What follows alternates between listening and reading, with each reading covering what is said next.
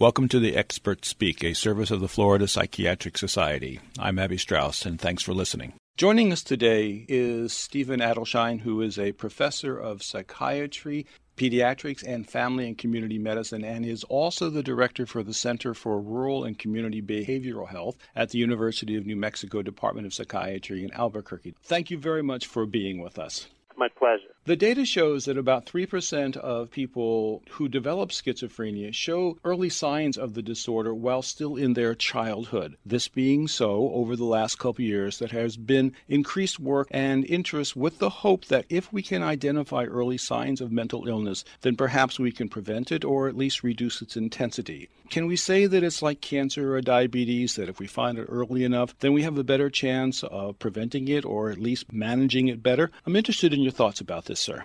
Well, it's a really great question. And let me start off by saying I think what's clear is that not only for psychotic illnesses, but for many health conditions, we now know that 50% of mental health conditions have their onset prior to the age of 14 in our young people. And we as yet have not really developed systems and the models by which we're able to identify young people early in the process with their illnesses. If you interview older adults who have developed, whether it's schizophrenia or other serious mental health conditions, many of them can go back and tell you about their symptom onset when they were six or eight or 10 or 12 years old but then their difficulty understanding what happened to them, but also difficulty in knowing how to communicate it to others, how to ask for help. And often, I think, because of the blame we often attach to parents in terms of their children's problems, it becomes very hard, even when parents are aware there's a problem, to know exactly how to or whether or not to get help because of the stigma issues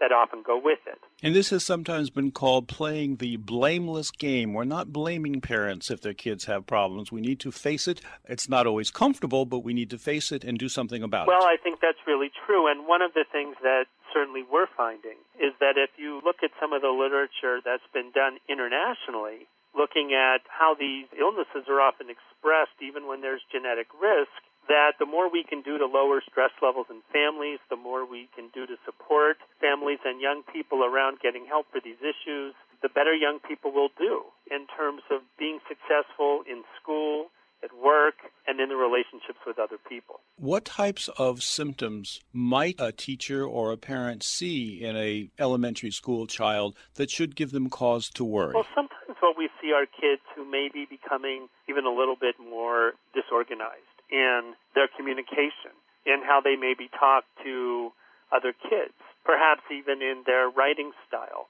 Perhaps students that were very involved with others and interactive might start to isolate a little bit more at school as well as possibly at home. They might start to shy away when they didn't do that so much before they may at times seem to have problems concentrating and focusing more directly on things that are happening in the classroom, whereas that maybe wasn't a previous issue for them as well.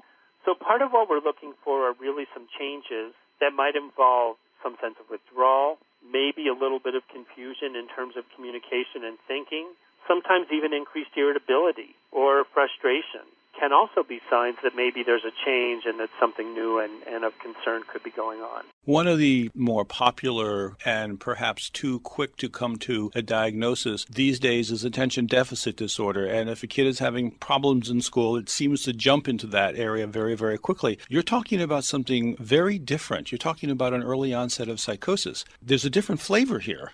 Well, there potentially is. And, you know, when we look at the current diagnostic criteria for attention deficit disorder, it also includes being based on the onset of symptoms often but before the age of six years old. You know, at times those symptoms may have been missed.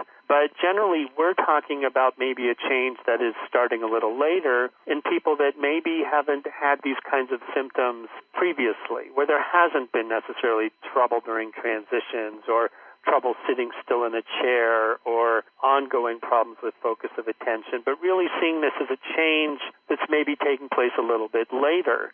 In schools, we're generally pretty good at also recognizing sometimes the child that maybe is increasing in their interaction or having broader uh, anger focus or more trouble sitting still with more externalizing kinds of behaviors you know, we often don't do as well with recognizing the kids that are becoming more withdrawn, more avoidant, more isolated, suddenly becoming irritable when they haven't been before. So this really is a different situation. I think one of the issues also is that we tend to think of psychoses as more of a teenage disease and older, but not a disease of kids, not disease of young children. For the most part, I think that's still true. You know, I think that psychotic illnesses are certainly less common in younger children and teenagers, but in fact, they do occur. And whether you're looking at some of those symptoms related to a depressive disorder or a bipolar disorder or even one of those disorders that may lead to having a schizophrenia like illness later on, we can certainly see those changes and cross a spectrum of what we consider sort of psychotic or what we often focus on as prodromal kinds of symptoms, which are really those symptoms at the point before that young person really has sort of pretty clearly lost touch with reality in a pretty tightly defined way. Could you tell us a little bit about some of the statistics that have come out of the studies that have looked at the effectiveness of early and timely interventions? The numbers are quite uh, encouraging. Well, think when you look at some of the international studies that have been done on young people with prodromal kinds of symptoms, one of the things that's tricky about this is a lot of the effort is focused on identifying those young people when their symptoms might be in an early phase and then some groups get interventions and some groups get more supportive, watchful waiting. I think what's clear is that for the general population, when you're sort of watching and seeing how things go, probably 30% of young people go on to develop a psychotic illness. When you look at the international literature for more intensive intervention for young people with prodromal or early psychotic symptoms, really one in 10 actually as opposed to the 30%. So like 10% seem to move on to a more severe illness. So the hope is is that we're really able to drop that percent to some degree in terms of young people who are converting to a, uh, a more serious psychiatric disorder. And that leads us to my wanting you to discuss what you've called the early program. But I have another question before I go into that area. I'm curious about what it's like in New Mexico. You have, I would assume, a very multifaceted cultural population that you have to deal with. Is there a major difference between the Indians and the non Indians and other folks? Well, certainly there are major cultural variations within the many populations that we have in our state. We are a minority majority state, and so in, when you put together our populations of Hispanic community members and Native American community members together, that outnumbers the traditional Anglo or Caucasian community members in our state. But even within our Hispanic and in our Native American communities, there are also huge variations. We have 22 different tribes in New Mexico, 19 Pueblo tribes, two different Apache tribes, and the Navajo Nation that all have their own cultures and beliefs and often different languages. There are multiple differences within those communities. We have traditional Hispanic communities for the families that have come to New Mexico frankly going as far back as Coronado's expeditions in the 1500s. And then we have people that have come across the border from Mexico more recently. So we have very different Spanish speaking communities that even speak very different kinds of Spanish within our state as well. So, you know, we really have some wide cultural variations, and with that comes different interpretations of what family means different interpretations of how we interpret illness. And so it really causes a great deal of cultural variability around both understanding of mental health conditions and the choices people make around treatment. It sociologically or psychosocially a, a very rich part of the country in terms of understanding the variances of cultural impacts on, on mental illness. Well, it's, it's really true. And one of the things that certainly complicates the work that we're doing here is the fact that most of the screening tools or research based documents that we use have not really been validated with the variety of populations that we work with here. That often, in many cases, they've been validated on the East Coast generally with white or Caucasian or black communities, and really many of them have not been validated to be used effectively with Hispanic or Native American communities. So that's just one issue right up front when we're using screening tools or assessment tools or research based tools the validation isn't even often there. So that offers you a challenge to, and certainly complicates your work, but it certainly is not an impossible challenge. Let's go on, if you would please. Tell us about your early program. I'm very intrigued by the entire process. We were very fortunate to be one of five replication sites, actually, of, of a program that started in Portland, Maine,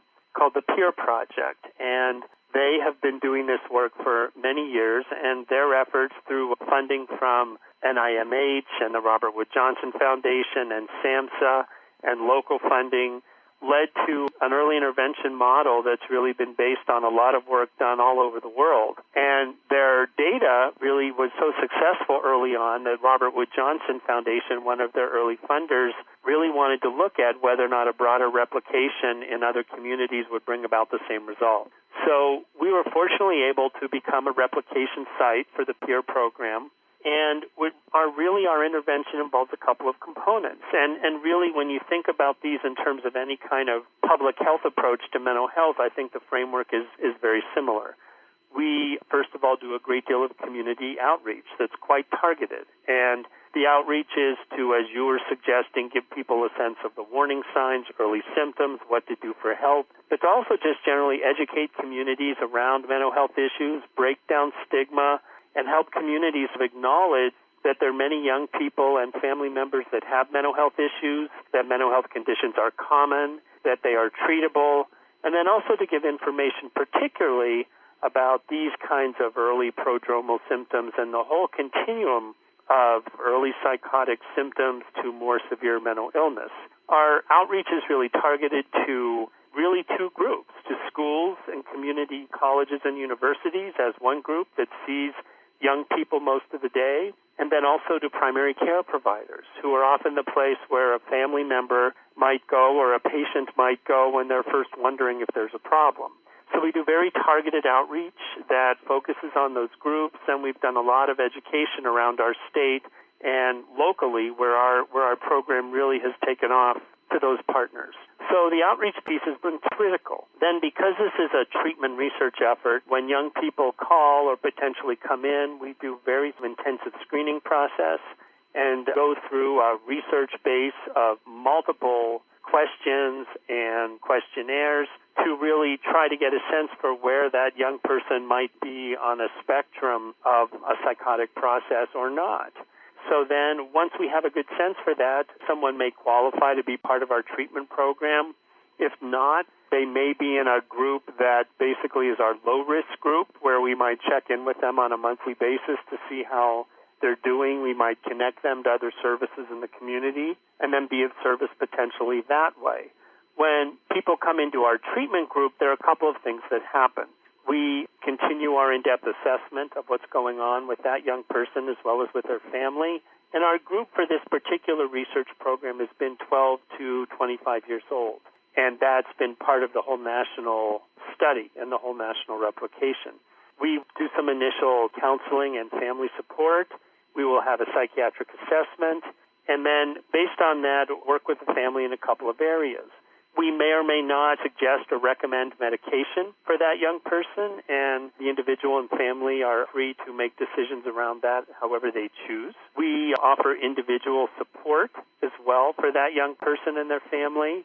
And then we provide, uh, as one of our core components, multifamily group process, which is when we bring five or six young people in our program and their families together in a meeting every other week that's a very problem focused, solution focused process where we have members of the group raise particular issues they want to address, and then the whole group works together to help solve that issue. Wonderful. So the multifamily group has been a critical process that everyone commits to. We also provide supported education and supported employment. We'll work with that young person and family to see if they have needs they have around school that we need to help them figure out how to address, or if they're working, help make connections to potential employment or some of those other components as well. We have a critical partnership with occupational therapy, which is part of our program, and all of the people in our project receive an OT assessment and then some guidance and support from an occupational therapy perspective around how to be successful with a whole set of activities that might range from social skills to school to just organizational management. That's also been an important part of our program as well. As I listen to you go down this list, it's a it's a wonderful program, but I'm better understanding the words that apply to the term early, early assessment and resource linkage for youth, and hence early. But resource linkage is so critical here, and I'm sitting here going, yes, that is wonderful. I'm so happy to hear that. And I think one of the things that's been important for us is that we really try to work with that young person and family to help them make the choices they want to make in terms of community connection and support in that effort. And people are in our program. We also support them with whatever other therapists they've been working with, other resources they've been accessing as well, and just try to make sure that our communication and partnership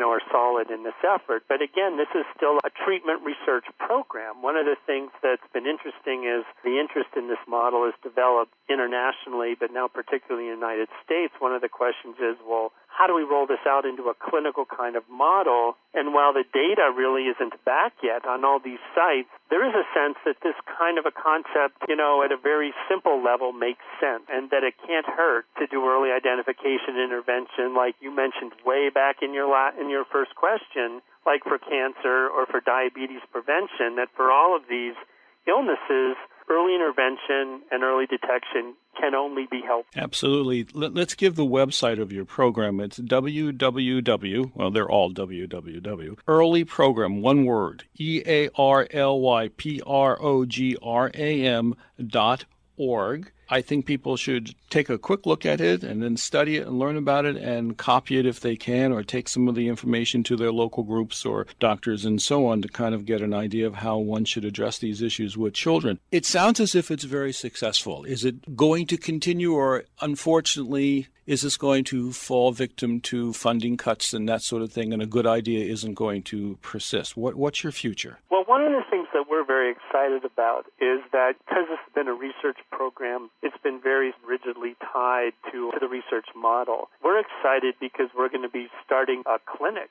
for young people as a clinical program where we can do more in-depth assessment and link young people and families to services. And that'll be starting up really in the next month. So we're very excited to be able to continue this as just a clinical model with additional assessment over time. I should also make mention that the larger model that you talked about was something called the Early Detection and Intervention for the Prevention of Psychosis Program, many initials, EDIPPP, and it's funded by the Robert Wood Johnson's Foundation and they have a website which is easy to remember as, as well. It's Change My Mind, one word, changemymind.org. But I would like people to refer to yours initially, and again, it's earlyprogram.org.